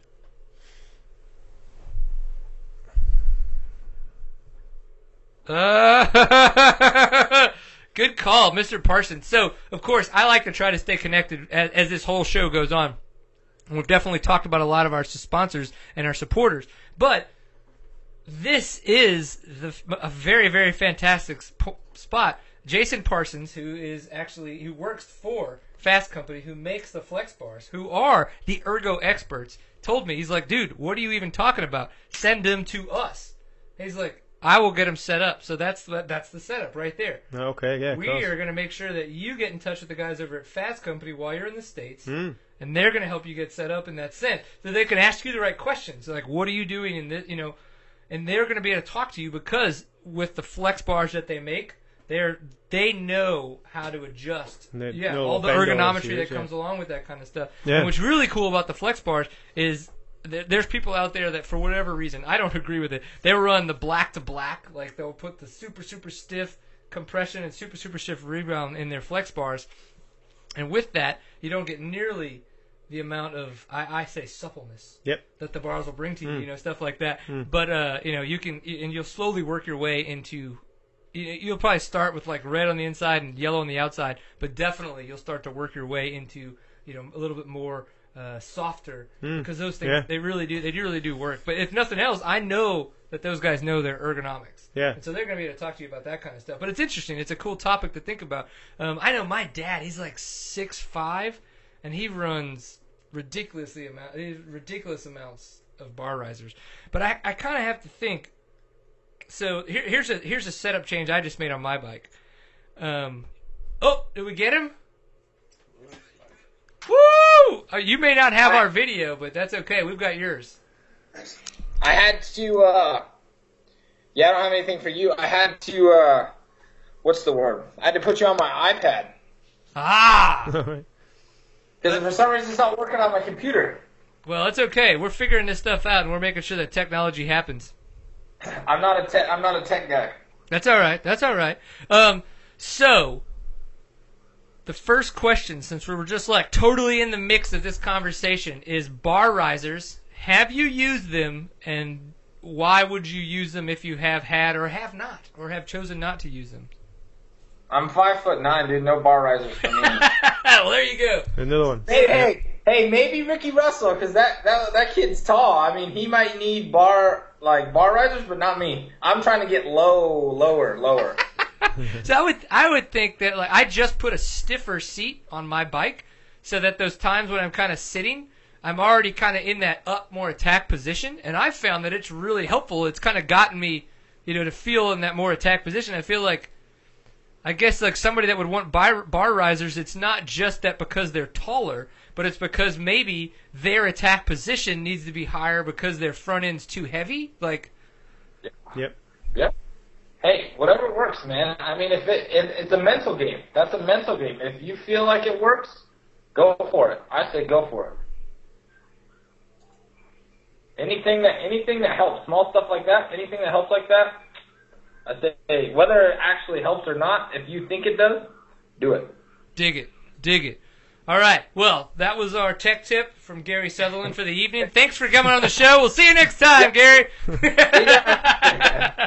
All right. Well, dude, it's been too long. We've been trying to get you on. You've been kicking ass on the West Coast in the WORCS series. You're being a fantastic father to your daughter Emery. You're you're a role model to guys like me. I mean, I grew this facial hair because of you. Oh wait, no, you're that's a different guy. Sorry. You're an awesome dude. We've been trying to get you on the show. I'm so happy that we made it happen. So just tell us about 2014 because you've had a lot of really cool stuff going for you right now. Yeah, you know, 2014, uh, I kind of scrambled, put my own program together, and uh, luckily I've been able to keep sponsors for the last few years, and uh, NTS stepped up and helped me out. And then uh, I've been doing some stuff with Dirt Rider, and Dirt Rider was kind enough to give me a. They pretty much let me borrow a 450 KTM, and I went out and won the first WORCS race on it on a borrow is their uh, test bike. And uh, so I just I'm using that bike from them, and then uh, some other things worked out. Uh, Bonanza Plumbing stepped up and is helping me out with for endurocross and got me a 350, uh, use 350 to use, and uh, yeah, it's just been crazy. You know, I've been working on bikes a lot, and Emery's growing like crazy, and it's just it's nonstop. It's every single day. It just goes, goes, goes. but it's been good. WORCS, you know, WORCS has been going great. I actually didn't even plan on racing that series. I was going to race, uh, defend my title in the West Coast Hare Scramble, but uh, I ended up having some DNFs there. So, and I ended up winning the first four so far at WORCS. So I said, well, I guess we'll, we'll stick with that right now. Yeah, for sure. So I think uh, coming from the Texas side, so I definitely am not an East Coaster. I'm a, I'm a third coast, if you will. Um, it, it's kind of like for a while it seemed like the WORCS events were kind of not drawing a lot of people. They were getting some bad press, all that kinds of stuff. Now I do notice that a, there has been a lot of change there with the WORCS series. They've been trying to, to, to get rid of that bad rep, if you will. So as a racer that's been racing that series, tell us how you've seen that series kind of evolve in the past couple of years into what we're hearing is a much better series now. You know, it's been good. I mean, you know, Sean brought in Tim. Uh, Tim, I think Sherman's his last name. Super good guy, super energe- energetic, and he's super into listening to what people have to say about the course, or like, hey, there's there's a cool section over here. Can we make that a pro section? You know, they'll go, you know, mark it out, and, and you know, I think it just all comes down to they're just listening to the riders, whether that's ATV guys, motorcycle guys, or even you know now they really um, are pushing the side by sides, the the razors and all that stuff, and that's been growing big for them. And you know, it's it's kind of a bummer because just like GNCC has East Coast, you know, West Coast guys need something to race too. You know, we have WORCS, West Coast Hare Scrambles, and essentially you could almost say Endurocross is semi a West Coast uh, series because until this year, now we're going to Atlanta. Right. You know, WORCS is got it needs to step up and, and be the staple series for the West Coast. That way there is rides, and you know, with the economy and everything go, doing what it did, it kind of you know pushed some things out of WORCS. But you know, it's good to see WORCS trying to bring an actual off road back into it. Uh, you know, Sand Hollow they had a really great pro section and some really technical stuff, and I think that's that's what's going to draw guys in. You know, versus you know just the GP, you know, plain stuff. You know, getting back to the off road roots of WORCS, I think is going to help them, and they've definitely been doing that the past few rounds. Yeah. Well, that's really cool, man. Um, of the four wins that you've had out of the four races, which one was the toughest for you? Um, it, it, it, it's I'm not gonna lie, it, it is a little hard in Texas, being third coast, to follow the WORCS series. I know they've been trying to get um, a little bit more in depth uh, press releases out so that we can learn a little bit more about the races and follow stuff like that. But unfortunately, because say like GNCC has a live webcast, we could we we could catch a lot quickly but it's very hard to know a lot, a lot of the internals that are going on at the WORCS events. So tell us about some of the courses and maybe some of the ones that have just been like way more brutal for you as a racer than we would than we wouldn't be able to know about. You know, I'd have to say that like I don't know, I, it's been tough. You know, Taft kind of uh, Taft was a tough course for me as far as I, I just struggled with arm pump, and uh, I actually passed Bondo on the last lap. He ended up, you know, we were catching him, but he ended up having a mechanical issue, which you know I was in the right place at the right time, took care of that. And, uh, you know, Primm was really tough. I mean, Primm, Havasu, and Sand Hollow, all three of those were like, they're all sand races, really tough. Uh, and Sand Hollow was tough mentally and physically because the sand was super, super soft. And like, it was like beach sand. And so, and then there was, uh, there was like rocks underneath the sand that you couldn't see. So you'd be going third, fourth gear and you'd be clipping rocks and stuff. But, uh, yeah. But I mean, it's kind of crazy, you know. I mean, everybody's riding really good. Havasu was Havasu has to be the one that I got the monkey off my back there. I I, I think I've rode there since like 2007 or no 2008. I'm sorry. I rode there once as Ricky's mechanic and all this stuff. Not one year did I make it without blowing up a bike. I've I've broken a bike there every year, and this year was the first time I ever made it. And I actually had a close call with about 36 minutes to go. I got something jammed in between my brake lever and the frame, and it stopped the bike and shut it off, and I couldn't get it out. And I ended up get going, finish the race, win. Come to find out the week after, a rock had got stuck in between the brake pedal and the sight glass and poked a tiny hole in the oil sight glass. And luckily, it only leaked out enough. Like it didn't leak. Like if it would have popped the hole out, I would have blown my bike up. So Yeah. I'd have to say that one's probably got to be the one that I was like most happy about and uh, was lucky. I mean, that was just sheer luck. So right. it was a race. Well, it sounds like it, it, it, you know as you're talking about the WORCS trying to be, to really become again that kind of that West Coast that main series. What are some of the big and I say PR not just because they need to send press releases, but what are some of the big kind of media things that you could see them trying to do to get people more into that that organization again and more into following that series um, that to help guys like yourself? Because say like right now you know you're winning this series but you, come away with this number one plate. Does that mean you're going to have some kind of a factory ride next year? Right now unfortunately probably not because there's no factory team that would support maybe a WORCS rider so in that, what what would you think we would need to do to kind of create more awareness for the fact that you know WORCS is really not as bad as some people thought it was a handful of years ago? You know, I think you know. I know Dirt Bike does a does a they're an actual sponsor, Dirt Bike magazine. Um, but I think Sean, it comes down to the Sean and the promoters. They need to they need to like you know, Dirt Rider is a perfect example. Like I, I do stuff with Dirt Rider, yet they don't get they don't get any press releases or anything from Sean saying, hey, this is who won. This, you know, I think, and I think that's what it's going to take is, you know, yeah, Sean's been pushing more flyers, more advertisement, more stuff like that, but he needs to reach out. Like, look at Racer X online where they're showing GNCC coverage and they're talking about GNCC coverage. Well, you don't see WORCS. You know, he needs to get in touch with those guys, whether that's buy, paying an ad or you know whatever, spending that money. I mean, it's just like in my in my shoes, I have to spend money to make money. Just like you know, it's like I got to buy parts on the dirt bike to go make more money. So I think Sean needs to do, or you know whoever's involved in WORCS that has to do that, you know needs needs to do that. And like I said, I'm not a promoter. I'm not the I'm not the right. guy doing that. But I mean, as a as an as a racer, I mean, yeah, I, I would hope to think that if I win the championship, which I want, that's my plan, my goal that I would have some sort of factory help. But like you said, there's it's, it's it's tough right now. And you know, if that means if I have to move a different series, I'd love to do Hare and Hounds or you know, I've been you know I've I've known Ricky Russell and you know uh, you guys also. I don't know. Have you had uh, um, Kailub Russell on yet? Yeah, he was on a little bit earlier. Yep. Yeah, yeah. Kailub's came out and raced some WORCS races, and I mean, I've been trying to get out to the GNCC. I mean, those guys, those guys are gnarly guys. I mean, and to see Ricky do really good last week, so I was really pumped for him. You know, I've known him since he was riding the A class out here at WORCS.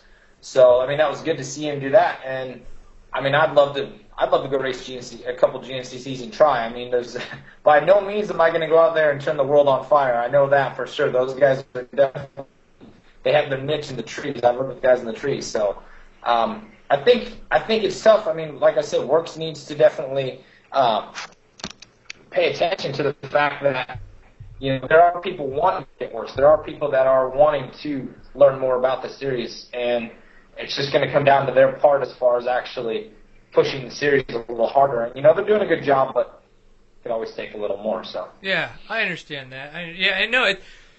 Um, I think everybody has their opinion, but as a racer, I think it's it's really important for us to kind of focus on what you think is a good way to talk to other racers, other riders, and to take those opinions and make sure we work around those. That's why I think it's a great, a great reason to ask you guys those kinds of questions. Um, yeah. So we've got Endurocross coming up, getting ready to start. I mean, yep. how pumped are you up this? I mean, this is going to be a good year. Like you said, we're going to Atlanta. The series is expanding.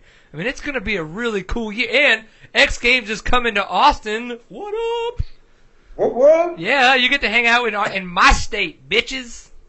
That's right. I, mean, I better be getting that beer you owe me too. By the way. Yep. I Don't be.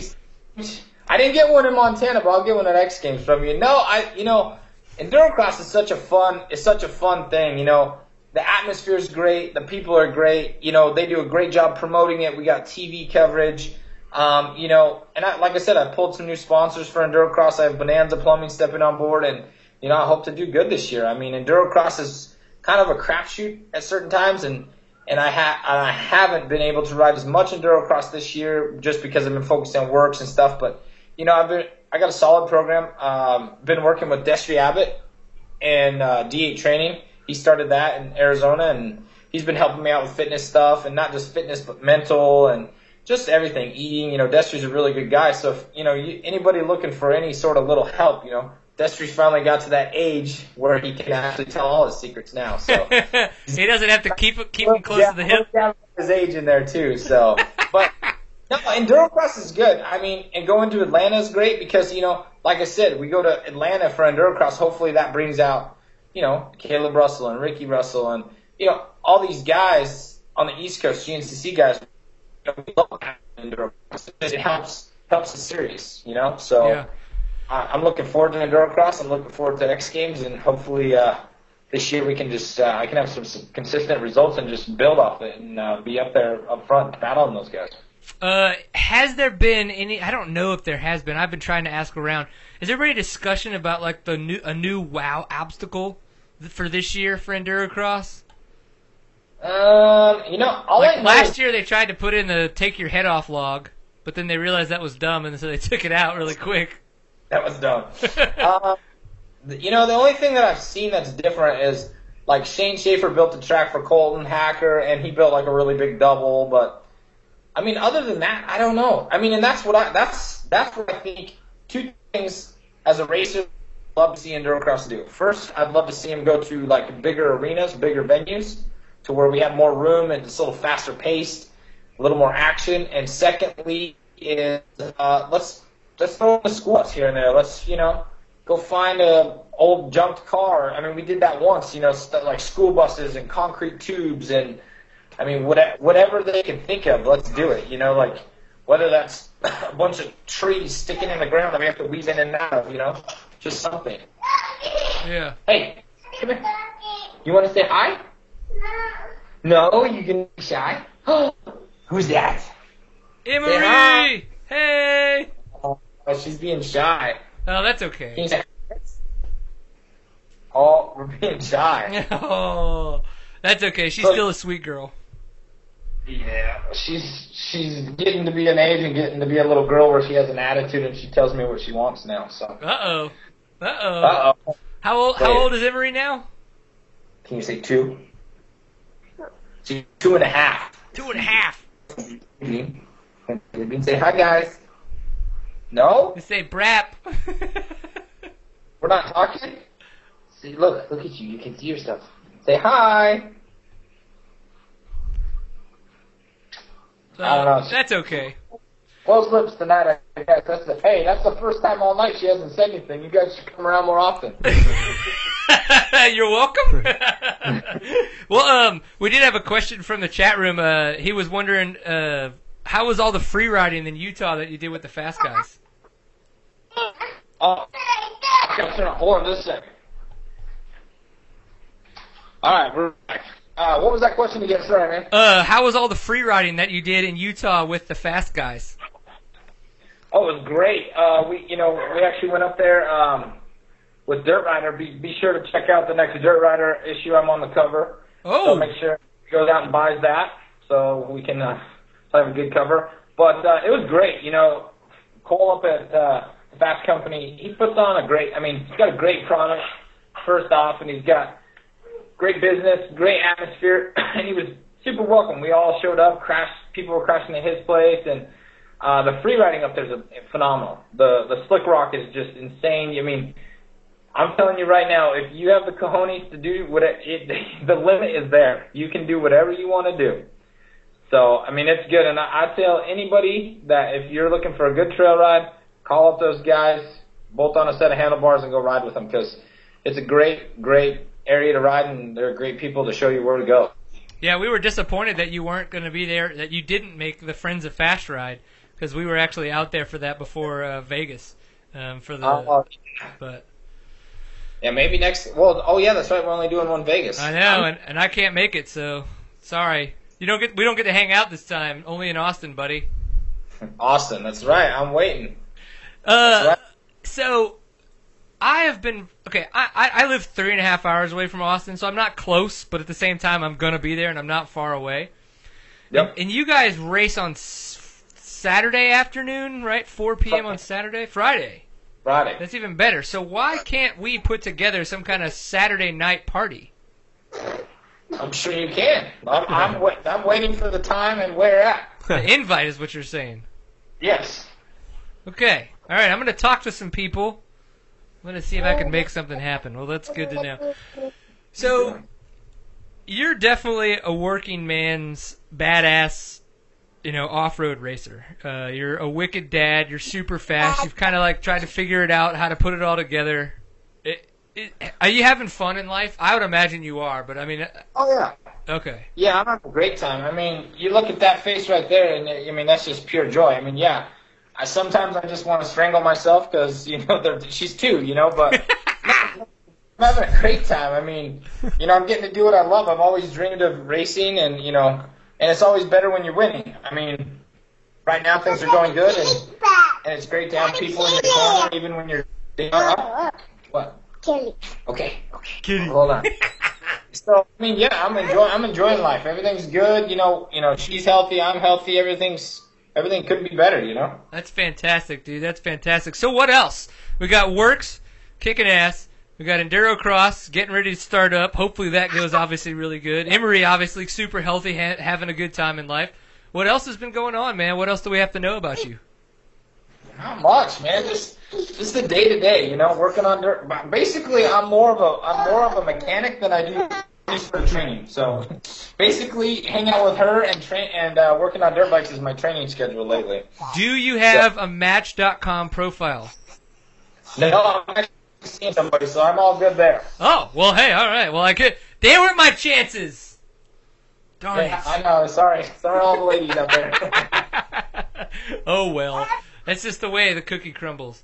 Well, uh, I mean, she's she's the one that got her. I mean, not me. It's her. It's her good looks, not me. Right. No, yeah, for sure. So, if if if a smaller gentleman like myself who doesn't have very many muscles wanted to be able to fill out a shirt more like you do, what would the what would the training regimen be like for that? Um, training regimen. Unfortunately, less beer. Oh, Less beer. you're killing me here, Oh. Smalls. Yeah, that's. I think that's basically that's your downfall right there. That's what you're gonna have to worry about. Yeah. And then secondly, make a phone call to Destry Abbott, and he'll send you over some uh, workout plans. That's the way it goes. Boom. Oh, okay. What, didn't I see something about the not Destry Abbott? What was the in the in? Did, what was that? Yeah, you know, me and Destry, you know, me and Destry go back, and you know, we're really good friends, and uh, so I've been joking around with him lately. And uh, on April Fools, I made up a little flyer that said I'm gonna start ND8 training. It's not Destry kind of training, and I put on there that we do everything that Destry doesn't, and it was just funny, you know, it's an inside joke. And I actually told him, I told him tonight I was trying to get a hold of him earlier, and uh, he didn't call me back, so I left a message on his phone. I said, hey, if you don't call me back before this interview, I said I'm gonna directly on live, live interview. I'm gonna launch ND8 training, but since he actually texted me back, so there's there's gonna be no. I mean, I'm not gonna open that up yet, so we'll wait. I like it. Well, it was a good logo. Sharpie and in the N in front of the DA8. That's right. I got. If nothing else, after racing, I can be an artist. For sure. Yeah. You and your daughter And- could be at the same level. Yeah, artist and, and a comedian all at the same time. I like it, man. I like it. Well, cool. Well, I can't I can't say that it hasn't been a long episode, but it's been a lot of fun, and we always love having you on the show. And you've done a great thing for all of our sponsors because of the fact that you know you pretty much your bike is is laid out by all of them, so we love that for sure. Um, so, dude, good luck. Have fun out there. I can't wait to see you in Austin. Is Emery going to be with you? Um, I think so. I don't know. We'll see. Um, just depends on what my parents are doing. Maybe I can convince them to fly down, or I'll fly there. I don't know. We'll see. Okay, well, I'm gonna have we'll probably have the whole family down there, so that's why I'm saying she could probably hang out with my kids and all that stuff. So, Cool. well, awesome. Well, we really appreciate it, man. I know I know life's crazy and, and family as a dad gets insane, so we really appreciate the time. Good luck. Keep kicking ass and uh, give us a seat time report when this weekend's over. All right? All right, sounds good. Hopefully, we'll be talking to you guys soon. You know it, man. Take it easy. See All ya. right, later, guys. Bye. Oh man. Yeah, so uh, as even you learned when you came over a little bit earlier, uh, when my little man was going a little ape shit in his crib, you know, sometimes you just got to put stuff down and go save lives. Yeah, yeah, yeah, and uh, it you was- could tell that it was getting to a point there, and, and not no, not that not that he doesn't enjoy it, but there's a point where you just got to say, you know what, the kid's getting a little nuts. It was paintings coming off the wall, I think, at one point, wasn't it? yeah, it's funny, man. Oh my god. Well, um, okay, Rob. We didn't really get a chance to talk much about you and who you are and all that kinds of stuff. But I have to say, now that you've sat in for an hour and forty minutes of seat time, Hmm. you know, you, you've you've actually are a fan. You've listened to the show and Yep. watched a couple times in Melbourne and stuff like that. What are Yep. your thoughts? Oh no, I think it's uh, yeah, it's it's it's fantastic. So I I originally kind of came across Seat Time because I was uh, I knew I was coming over to Texas to do some work and whatnot last year, wasn't it? And uh, and I kind of done a search and whatever else, and then came across your stuff and was having a watch of it. And it's really good to to actually effectively be able to talk real time to some of these pros and whatnot, isn't it? Particularly with being able to do the chat chat Yeah. feature and everything now as well. Yeah. So it's uh, yeah, it's I think it's I think it's an awesome uh, kind of thing to do- to do, you know. And I'm I'm pleased to be a part of it, you know. Absolutely. as much We've had quite a few people enjoy your, your accent. Yeah, yeah, that seems to be the general gist. Yeah, so my, so probably as an explanation, so my accent is, effect, well, pretty much all uh, Yorkshire with a little bit of Australia chucked in there as well. So I've been in, um, I've been in Australia for ten years now. I've been riding dirt bikes for about six years, all in Australia. And but I grew up racing BMXs. Ah. Um, so I, I actually uh, competed nationally BMX racing in the UK, um, all the way through um, what you'd call um, kind of junior high and high school probably Right. here, you know, senior school as it's called in the UK. So that's what kind of so I've always been into the bikes in some way, shape or form, and then um, started riding in Australia on the road initially, and then uh, went out and bought a.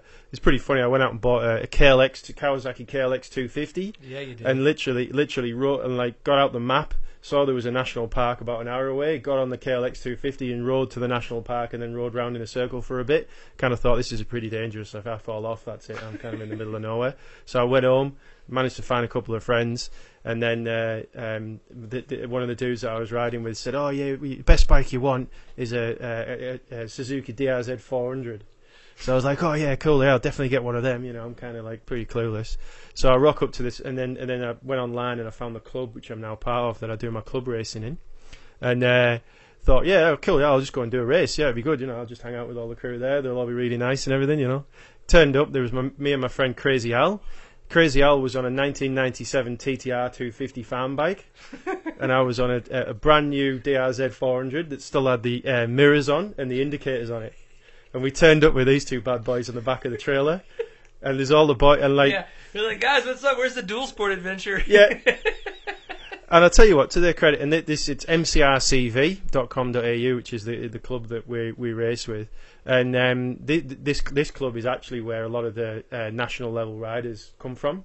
So there's a Chuck, fellow we were talking before called Chucky Sanders, who was Yes. who was racing at the Enduro Cross in Melbourne, um, which uh, was obviously topical for when we're talking about Enduro Cross with, that Mike Brown was racing in Toby Price, and he was up there with he was up there with those boys. They were in, he was in the top five, and he grew up racing in this in this club. You know, Wow. so it's that kind of level of, of crew. And there's me and Crazy Al rocking up with the, the trailer that's like got a wonky wheel on it and everything. You know, and your mirrors and like yeah. your license plates. yeah, license. like, oh yeah, had the license plates on. And um, to their credit, all the crew they were just like that. Yeah, there's the start line, fellas. You've got to do the sighting lap first. Crazy Al came back after the sighting lap, covered in sweat, couldn't handle it, had to go off and have a cheese sandwich.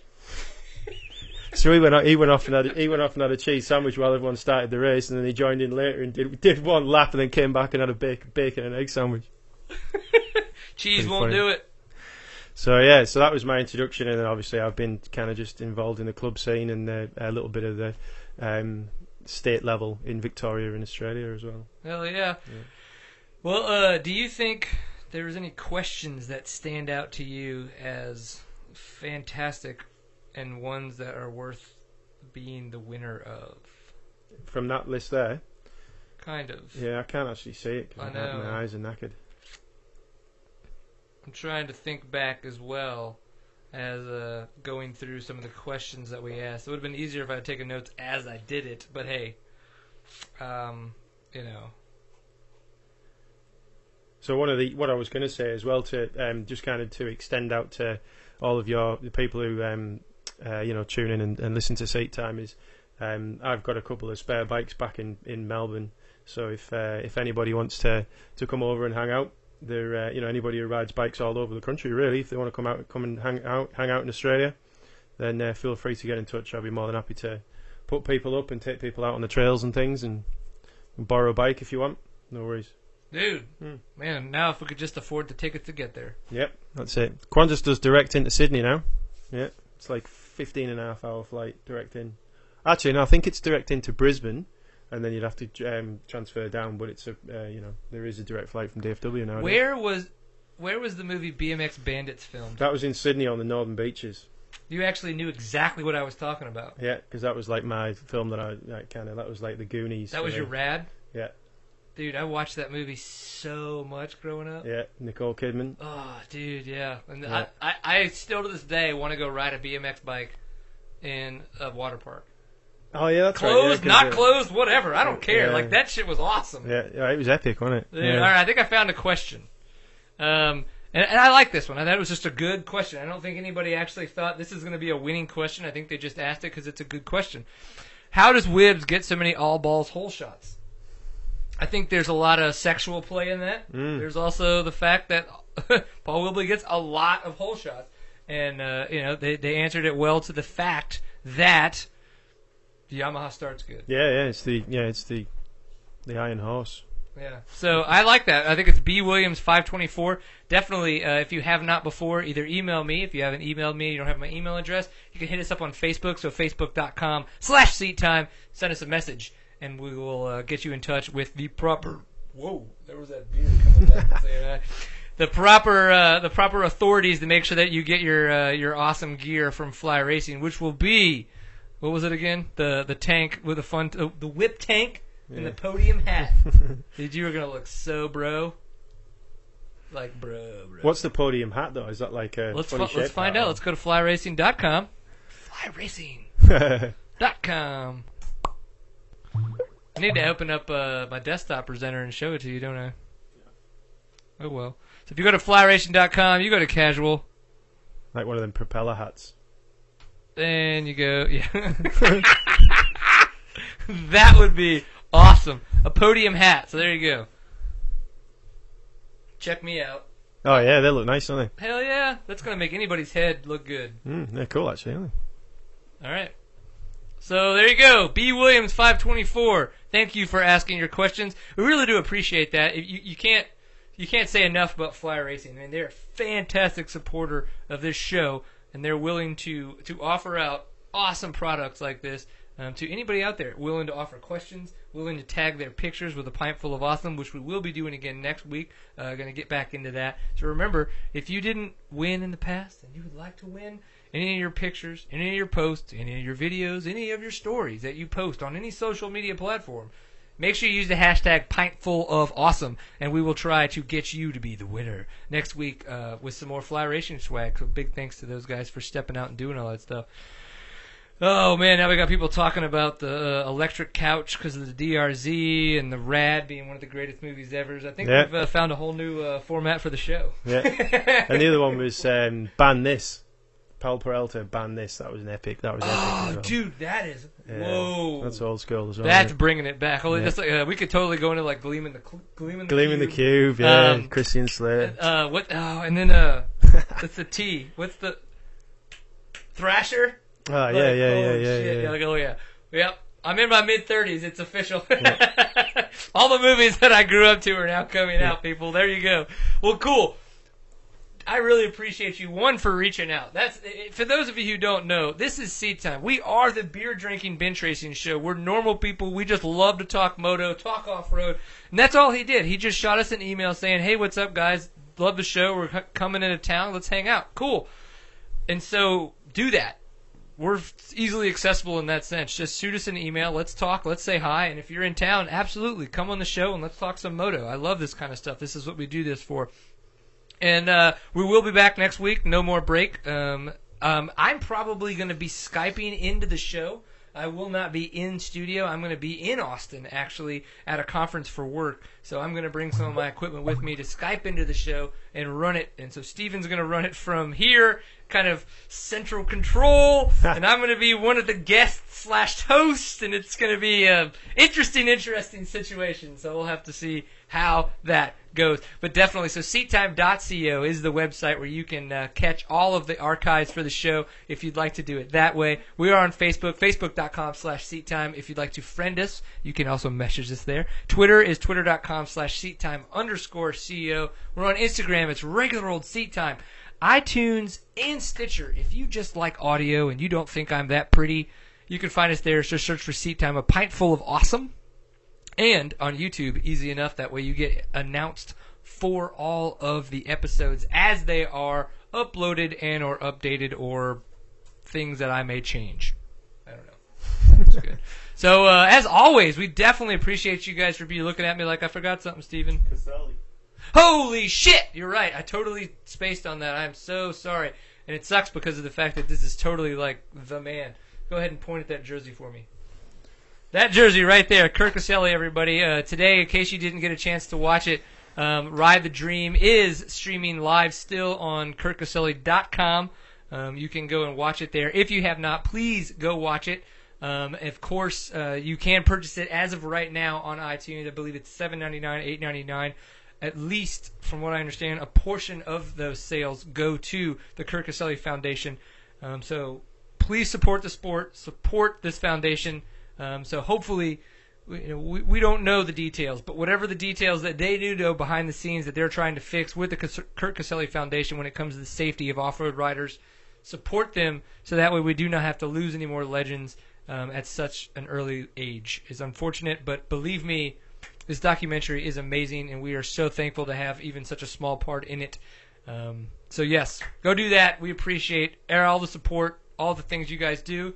Rob for coming in the studio. Thanks, man. And uh, yeah, we'll see you next week. Remember to always enjoy a pipe full of awesome.